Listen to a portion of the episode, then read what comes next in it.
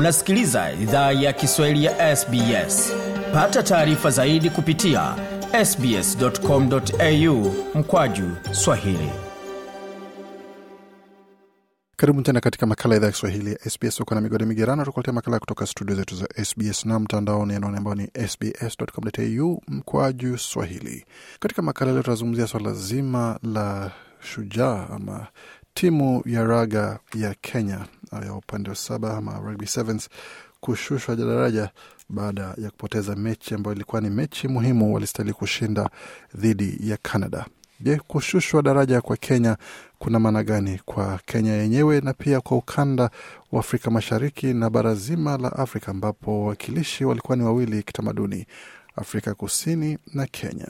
Kuja mengi zaidi tuzungumze na mtaalamu masuala ya raga ambaye pia ni mwamuzi wa raga bwana ambaye anajiunga nasi kwa simu hujambo Uh, sijambo bwana, habari. salama salmini bwana j tukianzia katika hoja hii ya kenya kushuka daraja pigo hili ni baya kiasi gani Nafikiri in- hii ina pande zote mbili. Upande mmoja ni pigo, lakini upande wa pili inakuonyesha ni kiasi gani mchezo umekuwa.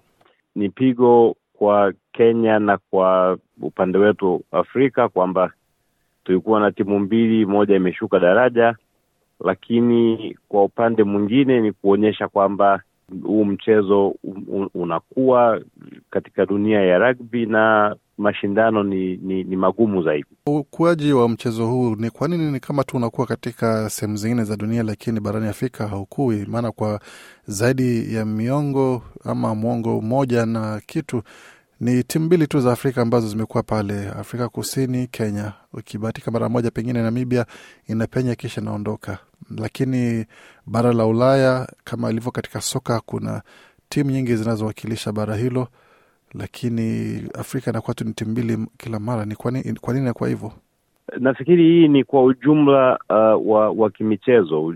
Michezo mingi kwa ujumla haijachukuliwa kama biashara, kama investment. Uki, ukilinganisha sehemu za Ulaya, Australia, Marekani, sehemu hizi zote ambazo mchezo huu umekuwa, hata Argentina. Sasa Argentina kwa mara ya kwanza mwaka huu wamechukua medali tatu za dhahabu.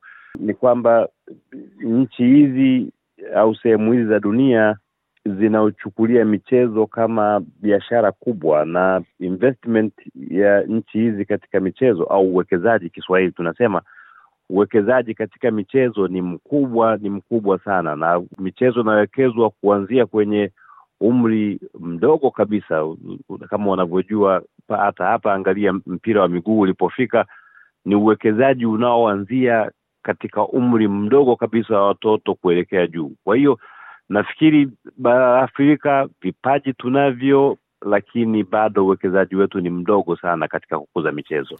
Hilo ni suala ambalo kama unavyosema ni, ni kama mwiba kwa mataifa mengi ya afrika. Lakini tukirudia katika suala la kenya kuchujwa katika ile michuano ya hsbc rugby sevens kenya walijikwaa wapi? Maana ni timu ambayo ukiwaona umbo wao unafaa mchezo wa raga. Ukiona wanavyocheza mara nyingi wanafaa kuwa katika raga. Lakini imekuwaje mpaka wakajipata katika hali ambayo hakuna namna ya kujinusuru?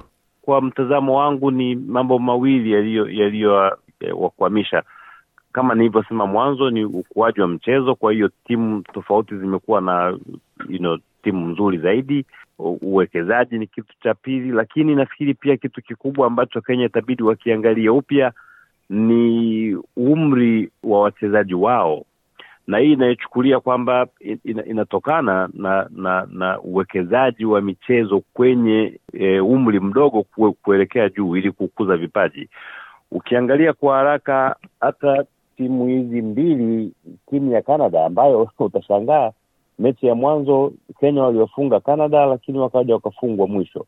Ukiangalia timu ya canada wachezaji wao mchezaji mkubwa kabisa na miaka ishirini na sita. Wengi wao ni miaka ishirini na mbili ishirini na moja ishirini na tatu.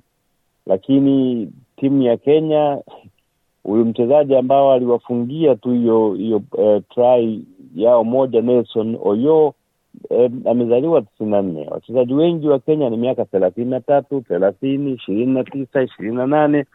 Umri huu unakuwa tayari ushakuwa mkubwa katika levo hii ya ya, ya, ya, ya mchezo.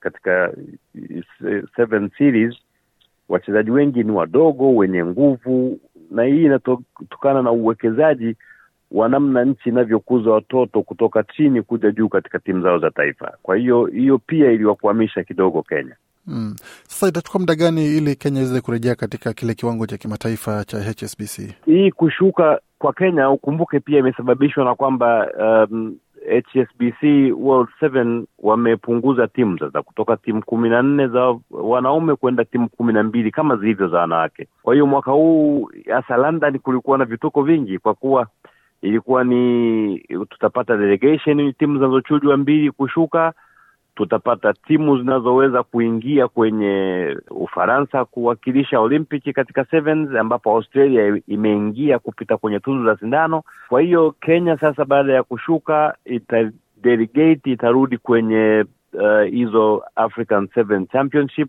regional.